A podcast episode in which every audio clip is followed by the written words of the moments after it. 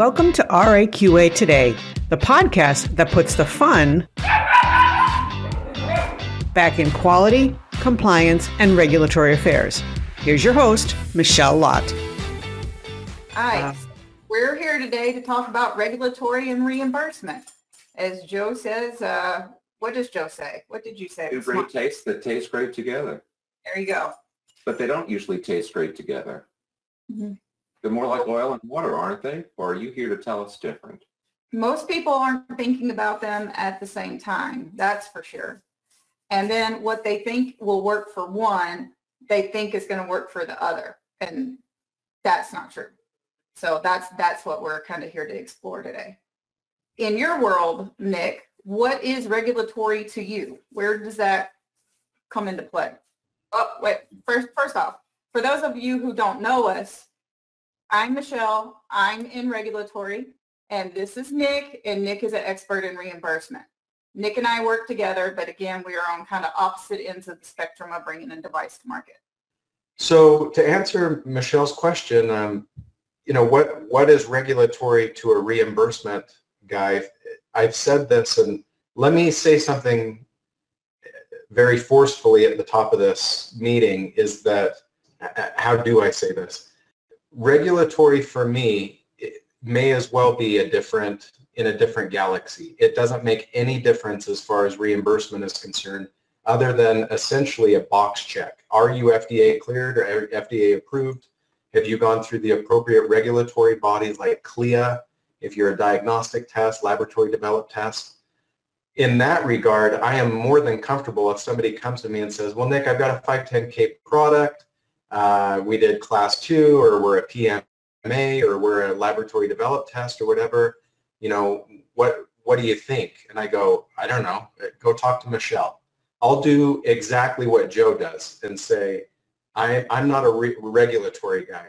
So you could think of regulatory and reimbursement running in parallel because there is a lot that you can do that would appeal to payers at the same time that you can do things that would appeal to the FDA.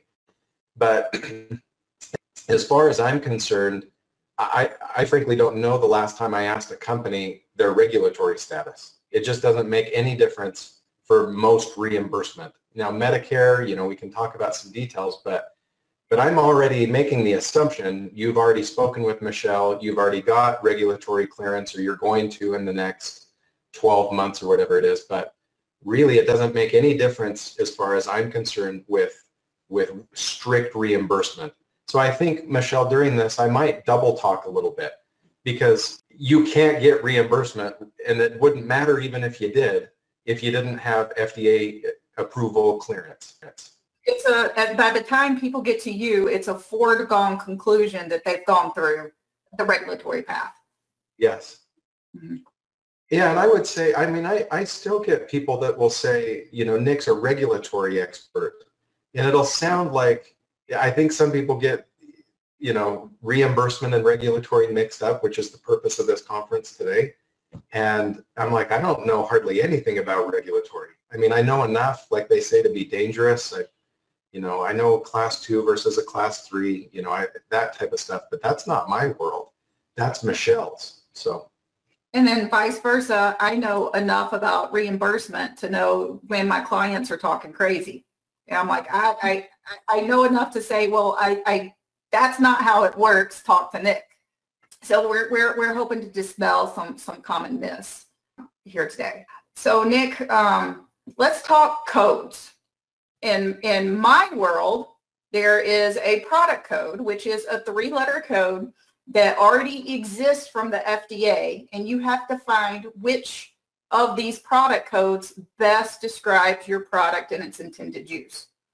Now, uh, on, on rare occasion, you can have more than one product code if you're combining existing technologies and you're not creating new risks or new intended uses. But I, I have customers that think the product code that they choose for the FDA somehow is linked or informs their reimbursement in their next steps. And they are they have dictated to me like, oh Michelle, I don't want to use that product code, even though it's not only the best fit, but the easiest regulatory path. because they're like, no, I want a de novo so that I can say I'm this brand new thing and and get a new code. And and that point, they're not talking about reimbursement. They're, they're, they're, they're trying to make the link between how they got FDA clearance to what they're going to be eligible for in reimbursement. And then I've also seen people say, oh, I looked up devices that were cleared under this code and I don't like how they're reimbursed, so I'm not going to let you submit a 510K under that. And I'm like, that's not a thing. No, you're exactly right. So again, I don't. I mean, I've had, when I say consulting, I mean, that could be anywhere from a little 20 minute phone call all the way through a big engagement or something, hundreds of companies. And I've never once asked them what their regulatory product code was so that I could best assess what their reimbursement strategy should be. That, like I said, they're in, they're in semi-different universes. So let's say that a company comes to you, Michelle, and they get a 510K um, de novo, whatever it is. You know, you, again, I don't even know the vernacular. You would know that better. And you say, guys, here's what you are. I just called the FDA. We did all the stuff. We did the trial that the FDA would require for this distinction. And you're good to go. As far as the FDA is concerned, you can start marketing your, your product. And if that company did, and many, many, many of them do, um, they're going to hit a brick wall first with coding, our coding, excuse me, CPT, DRG, ICD-10, HCPCS, uh, APC groupers, you know, all, all of the reimbursement coding world, then they're going to hit a brick wall with coverage, and then they're going to hit a brick wall with payment, possibly, right? I'm, I'm going to give a, a verbose example here, but when they come to me, the first thing I would say is, okay, let's talk about coding. What codes do you think you're going to use? Well, if they have this new medical device, some new, you know, stent or catheter or whatever this thing is, I'm going to say, okay, tell me about it. How is it used? And they say, well, we're going to sell this to the hospital. Um, the hospital is going, uh, all the physicians in the cardiology unit are going to use it.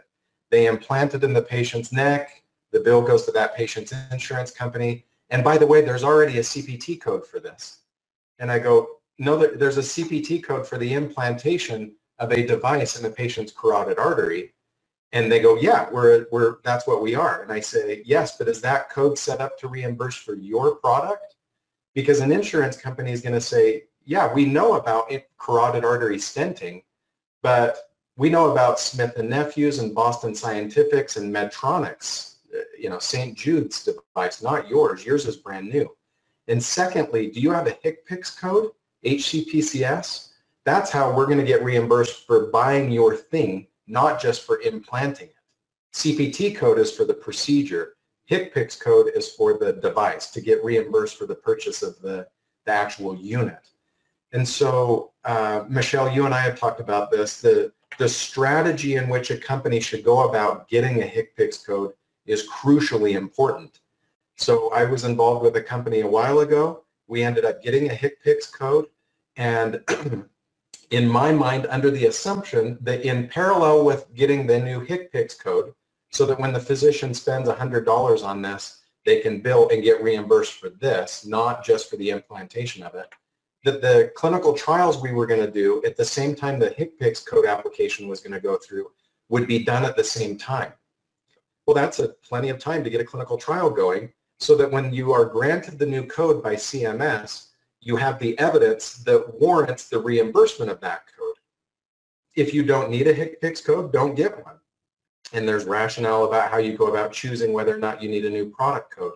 But I hear that stuff all the time where companies will say, you know, we're good. We already have a code. Well, no. Smith & Nephew and Boston Scientific and those guys that have done the research to show that that code is worth reimbursing. They've done the work, but you haven't. You're a brand new product.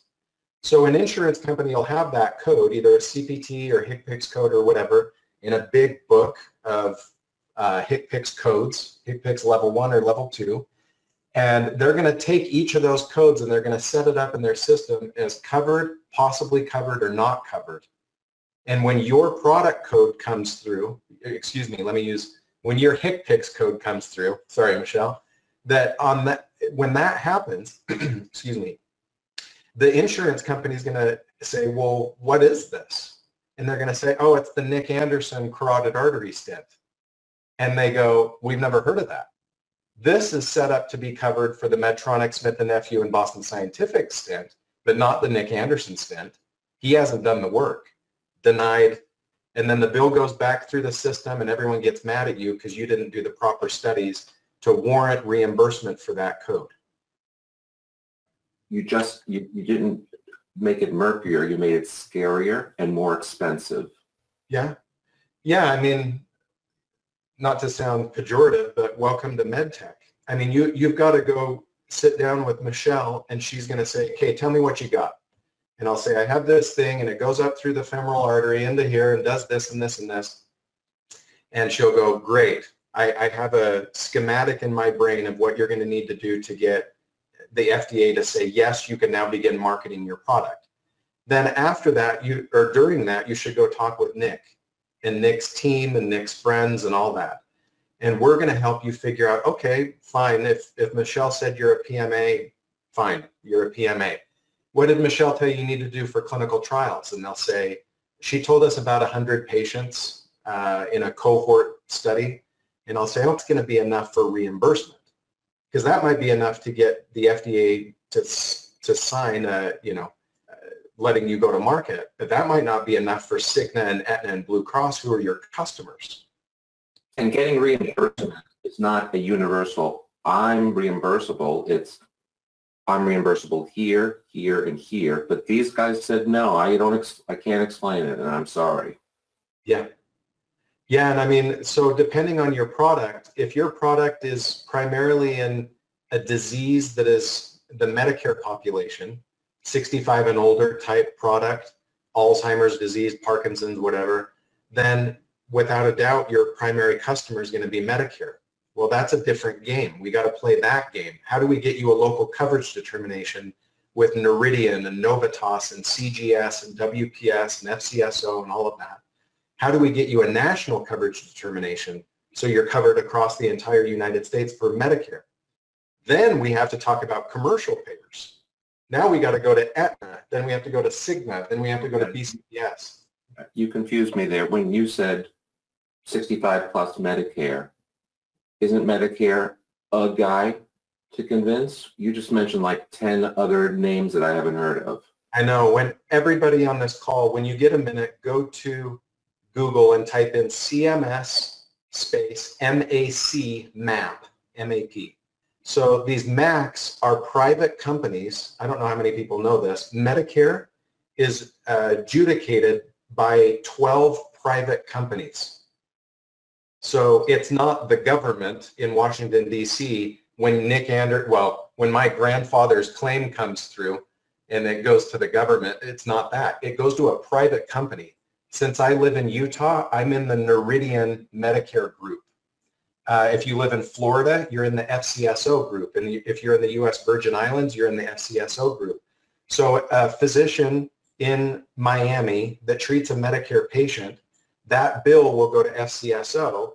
And, and a medical director at FCSO is going to say, wait, what is this thing? I've never heard of intracarotid stenting for a 80-year-old with asymptomatic, you know, whatever.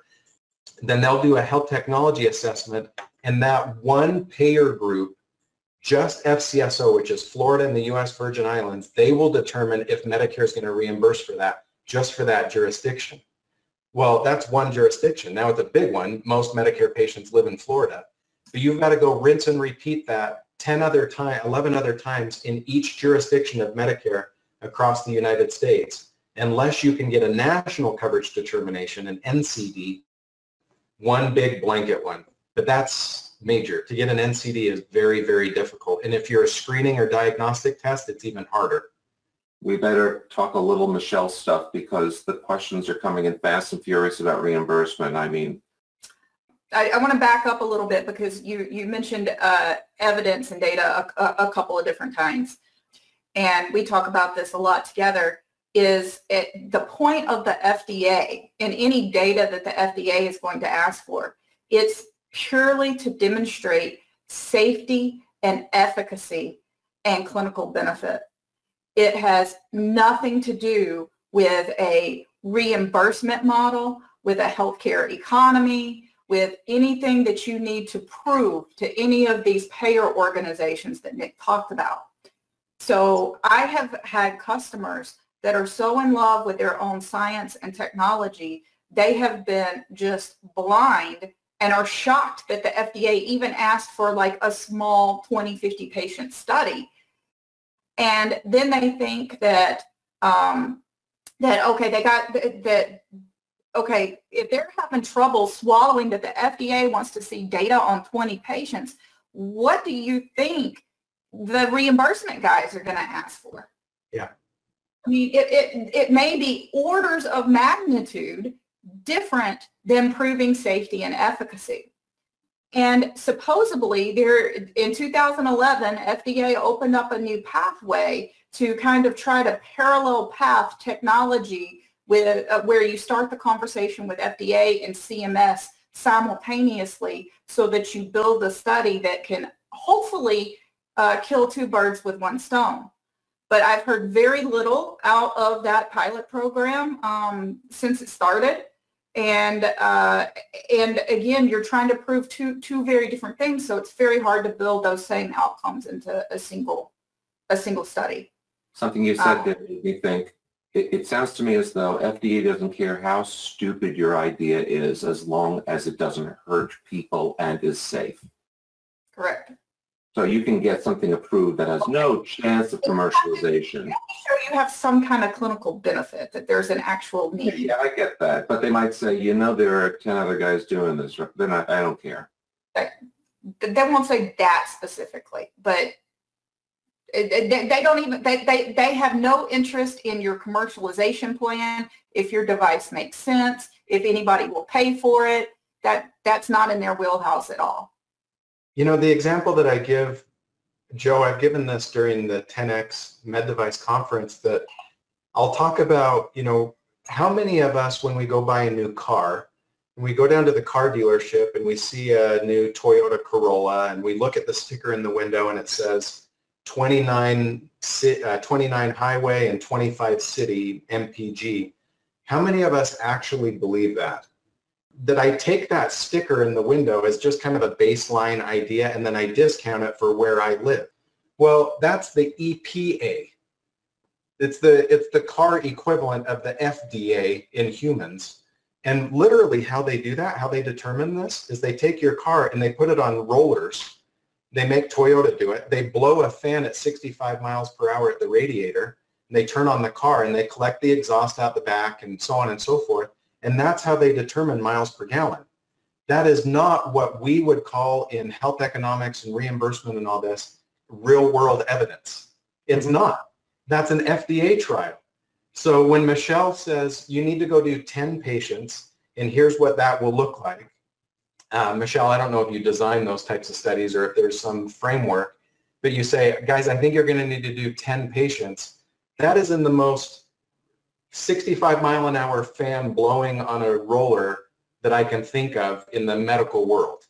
And then I take that and I go, guys, that's fine. If that's what you needed to do to get re- to get regulatory, now let's go do a systematic literature review, a big $50,000 project. Let's go pull all the literature and let's see what's actually getting reimbursement. Oh, lo and behold, it's not 10 patients, it's 7,000 prospective over 36 months. You know, that's a big difference from what the FDA needed to see. You know, all of us, when we go buy a car, you go to Edmunds, you go to Car and Driver because you want to see the real world evidence, the RWE. You want to see how that Toyota Corolla actually performs on the road and with an actual driver with actual wind with the windows down in a car seat and obese and uh, everything. That's what I want to see when I go buy a new car. So it's it, it is it is a very good analogy for the difference between the clinical trials that you would have to do to get regulatory, FDA, EPA approval, versus what you have to do to get Edmunds and Car and Driver, meaning Cigna and Aetna, to sign off and say, hey, now we're talking. You guys actually took this device out of the perfectly perfect, perfect FDA trial world and you went and did it with a CRO, a contract research organization, You went and did it in 900 patients, prospective, randomized over five years, and you showed extraordinary outcomes. That's real world evidence. You are the best analogy giver I know. Seriously, you have an analogy for everything and you make it so easy to understand. So thank you. But I don't, I, I got to say this again, that does not detract from what you have to do with Michelle. And if nobody, nobody's board of directors is going to say, okay, Michelle, what do you think? And Michelle says 10 patients and they go, great, let's do a thousand. You know, everyone wants the bare minimum. Let's just check the FDA box. Let's get that over with. Then we'll deal with Nick Anderson and his payer shenanigans. Um, and I can't fault companies for that. At least you got FDA clearance. The share price goes from a dollar a share to $4 a share instantaneously, even though you're still not ready to go to market, even though legally you can. So I'm not saying if Michelle tells you 10 patients in your study that she's wrong. No, Michelle is playing in that perfect world, right? Michelle, that's you're telling them the correct thing. Let Nick go do his thing. I'm doing my thing for regulatory. We have our first contestant on the Nick and Michelle show. It's Jonathan Saul. His mic is open. His camera is not. Hi, John. Good morning. Hi. I have a couple questions. Um, I appreciate the analogy, but I would love to hear a story about somewhere uh, or some time where the two of you worked together with a product uh, or device that achieved that success, that went directly to the thousand person alignment uh, because they had either the capital to do that or they had the foresight to say it's worth uh, making those steps um, in advance. And then the other thing that I was hoping to understand is just to have some kind of framework to uh, interpret pricing in in the form of reimbursement, just to have a very 50,000 foot level comprehension of how reimbursement works uh, from a from a price tier standpoint. And is is there anything in the regulatory stance makes the work between the two of you very, very valuable for a company? Does that make sense?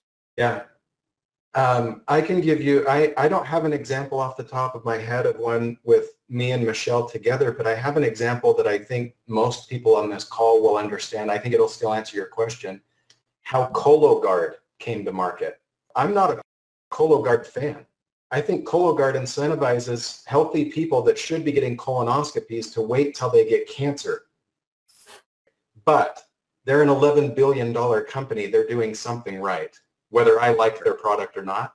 Well, I'm, I just did some research for somebody the other day, and I think what we found is that they did the small study that the FDA required at the exact same time they did a 9,800 patient prospective study, and they were published within like three months of each other.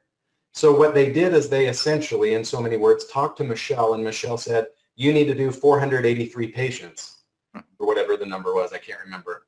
And then they talk to Nick and Nick goes, you need to do 9,900 patients to get reimbursement. And they go, great, we'll do both. But I think that's what they did is, Michelle, what do you want? Great, we'll go give that to you. Nick, what do you want? And let's go run those two things at the same time because what's going to get us regulatory may not get us reimbursement. Michelle, you, did you have a comment too? So, so John, to, to, to your point on the, the regulatory side, you know, many of you know I make the joke or the analogy of myself to a, a grief counselor, and I'm the regulatory grief counselor. Um, most of my clients are startups and are in very early stages, and they're still in that that they're still playing in the denial and anger phase of what it's going to really take to bring their their product to market, not just with the FDA, but with the, the reimbursement strategy. So unfortunately, most of my clients have been so narrow, narrow-minded in, in terms of regulatory and reimbursement, but so in love with their their science, their technology, and this is the next best thing to medtech since sliced bread, that um, that, that that they just aren't thinking this strategically early on to be able to really properly parallel path all, all of this at the same time.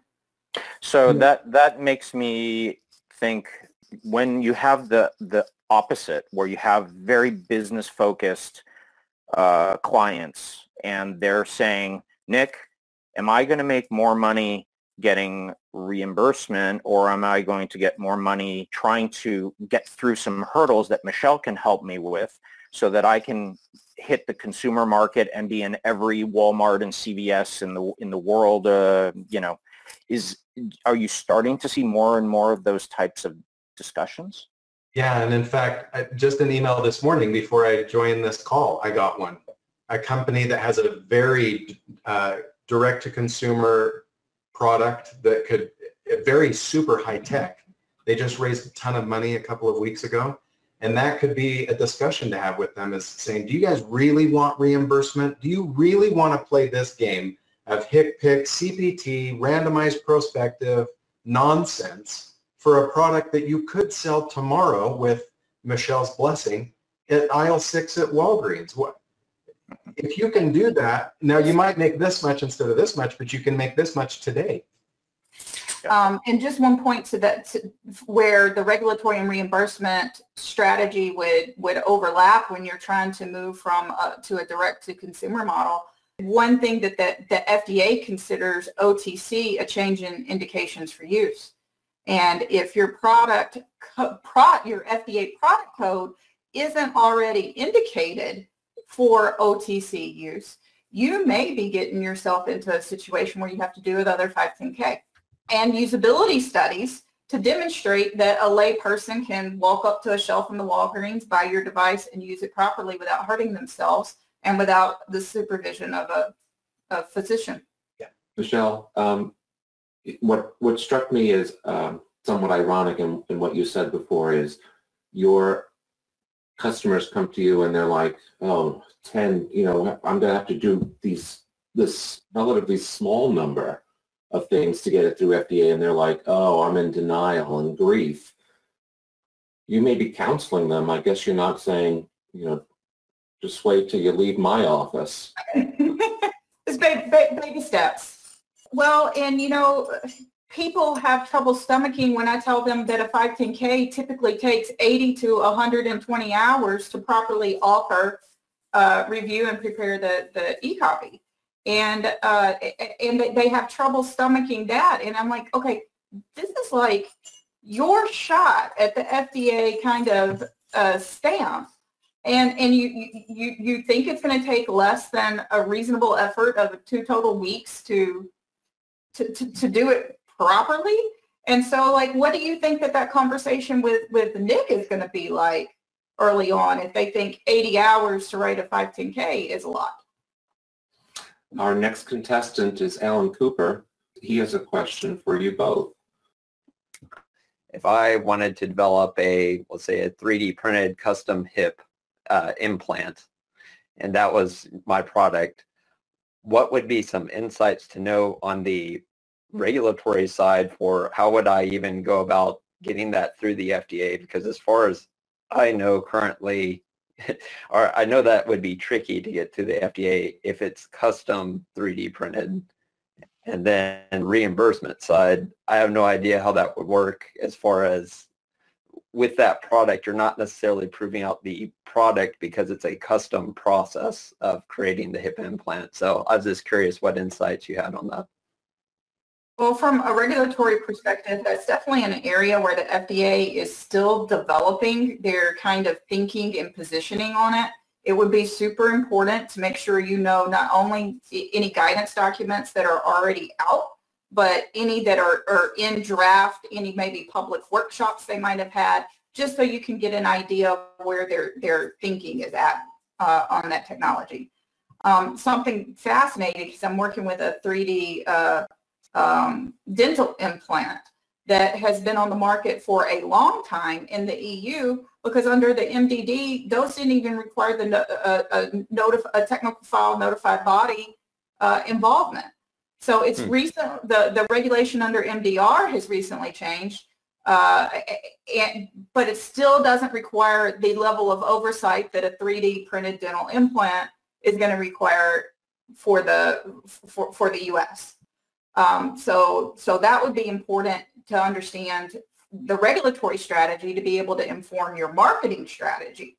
You know, uh, most of the time, you guys have heard me like right now, just don't try to go to Europe because it's the reg- regulatory wise, it's such a mess. But this is one of those kind of rare exceptions where it may make sense to explore Europe first, despite the MDD and MDR debacle.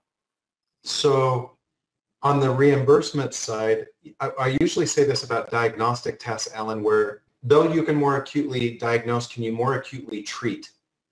That's kind of the whole game with precision medicine and personalized medicine and all these, you know, 21st century idioms that have come about that yes, I can I can do a I have the Stryker knee that I can pull off the shelf for total knee arthroplasty or hemiarthroplasty or total, you know, whatever total joint and I'm going to get this outcome versus a 3D printed and I'm going to get, if you can see, I'm going to get this outcome, you know?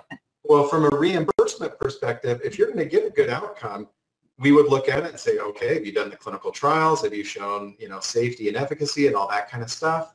How much are you charging for this? Because maybe that much of an improvement is one month or let, us do six months of additional delaying of a revision surgery because of aseptic loosening. Well, six months pushing off an, an 85-year-old's total knee replacement is substantial.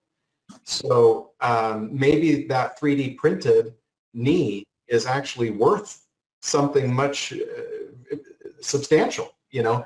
Now, if you're if the total knee coming off the shelf is, you know, $10,000 and yours is $30,000 because it's precision medicine, well, you better be showing an additional, you know, $20,000 worth of benefit. So you better be shoving off the revision surgery by an extra five or 10 years, not by six months. So precision medicine has been, it's, it's what we all want. I mean, CRISPR is precision medicine, you know, all these new things is precision medicine. But from a reimbursement standpoint, it can be a real letdown because you go, yes, I can give that guy exactly what he needs, but really it doesn't make a big clinical difference in the end if I would have just given him the off-the-shelf standard thing we've used for the last 10 years. Well, and, and you just, I've mentioned that same word or, or term throughout this call, clinical benefit. You know, and this, this might be an area where FDA says, well, that's great, maybe it's safe and effective, but we don't really perceive any clinical benefit, so what's the point? I'm thinking as it relates to evidence, I, don't know how you would aggregate the evidence of every 3D printed, customized experience versus what if I just gave them the Zimmer implant? What I would recommend is that if Alan's company, let's say it's, you know, hypothetical 3D printed knees, do an RCT. Get, uh, get 50 patients, whatever the correct number, that have the off the shelf, and then have Alan's company take another group of 50 patients that are going to have a TKA, total knee arthroplasty, and then compare the outcomes of the two after 48 months and go, look, those guys that got the 3D printed precision medicine total knee arthroplasty had 5% fewer of these, 22% fewer of those, and so on. And if you found equivalence, would would a reimbursement agent yep. say, you know what, there was no statistically significant difference, so why am I paying more for this? Don't pay more. So that would be a cost minimization analysis, not a cost effectiveness analysis. And we would say Alan's knee is non-inferior to the standard of care. Non-inferiority is a fantastic commercial go-to-market strategy to say we are no worse than the standard of care, but by the way, we're 20% less expensive. So that's the that would be a gut-wrenching decision for Alan Alan's board of directors to go, dang it, we did the study and we're not we don't have superior outcomes. Can we still do these 3D printed knees instead of $10,000? Can we do them for five? Undercut Stryker and go to market with a non-inferiority strategy. That that could totally work. Mr. FDA, do you have a no, this is a question that has to do with the medical economics. Have you ever developed a protocol with a device company where you, Nick, have taken a look at it and said, okay, this the procedural costs. We need to get a better grasp on procedural costs and ancillary equipment, hospital stay, um, you know, re, you know, follow up, whatever, and and then have a study that's got clinical significant endpoints that satisfies FDA, but also has a lot of economic data in it to show that it's it's a good deal and should be reimbursed. Have you ever have done have you ever had input on a protocol design? Yeah, and in fact, I'm doing one as we speak and just submitted one to a company just a few days ago. And it was exactly what you just described, Larry. And I spent four years on Intermountain Healthcare's Value Analysis Committee, the VAC. And we would, so I've been on the other side of the table too, where I'm the one reviewing this for Intermountain Healthcare going, not, not as a payer, I was also a payer, but on the hospital side of that job that I had for seven years, going, wait a minute, guys, you're selling us capital equipment and you're trying to price this and do health economics as though you're disposable, you know, and, and have some funny discussions. I mean, some of these roundtables were really kind of funny about these companies that had raised 50 million bucks and were missing the mark entirely. And so sorry for the roundabout answer, but yes, that if I had to sum up what most companies come to me for, it's to do exactly that and to say, look, will you work with our biostatistician and let's go pull the literature and make sure that we're hitting the endpoints that are going to be most significant to either the hospital or the insurance company, depending who our customer is. If it's Sue? Hi, uh, I had a question. If you have a, a new device, then and there are two predicate devices you're comparing it to for your 510k clearance if you know for reimbursement how do you come up with a new code those I, I see those as two separate things so you're saying if if you have a product there's already a when you say predicate you're talking michelle's language. I don't really care about predicates from a reimbursement standpoint but i would say if there if go to Alan Cooper's question and it, hypothetical technology of a total knee arthroplasty that's 3D printed, precision medicine designed just for you versus an off-the-shelf one, that the payer would do what's called an HTA, a health technology assessment. There's information like you wouldn't believe online about HTAs. Uh, there's HTA review organizations like NICE and Cochrane and Hayes. and they would look at the standard of care's data and say, what do you, what is the standard outcome I could expect after a total knee arthroplasty at 36, 48, and 60 months? And they, you know, here's here's what I expect on aseptic loosening and you know uh, revision surgeries and so on. Now let's look at Sue's outcomes, and we're going to compare those. So to use the term predicate, I know that you were just, you know, that that's the term in the regulatory world. In the reimbursement world, we just say standard of care. So the standard of care would be the off-the-shelf total knee that Stryker and Medtronic have been making for a million years. Uh, and how does your technology compare to the outcomes we would expect to get from that?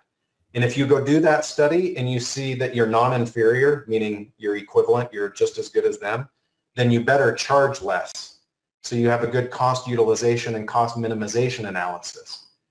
If you're more expensive and you're not as good, you're dead in the water. What if you're better? If you're better, go ahead and charge a few more bucks.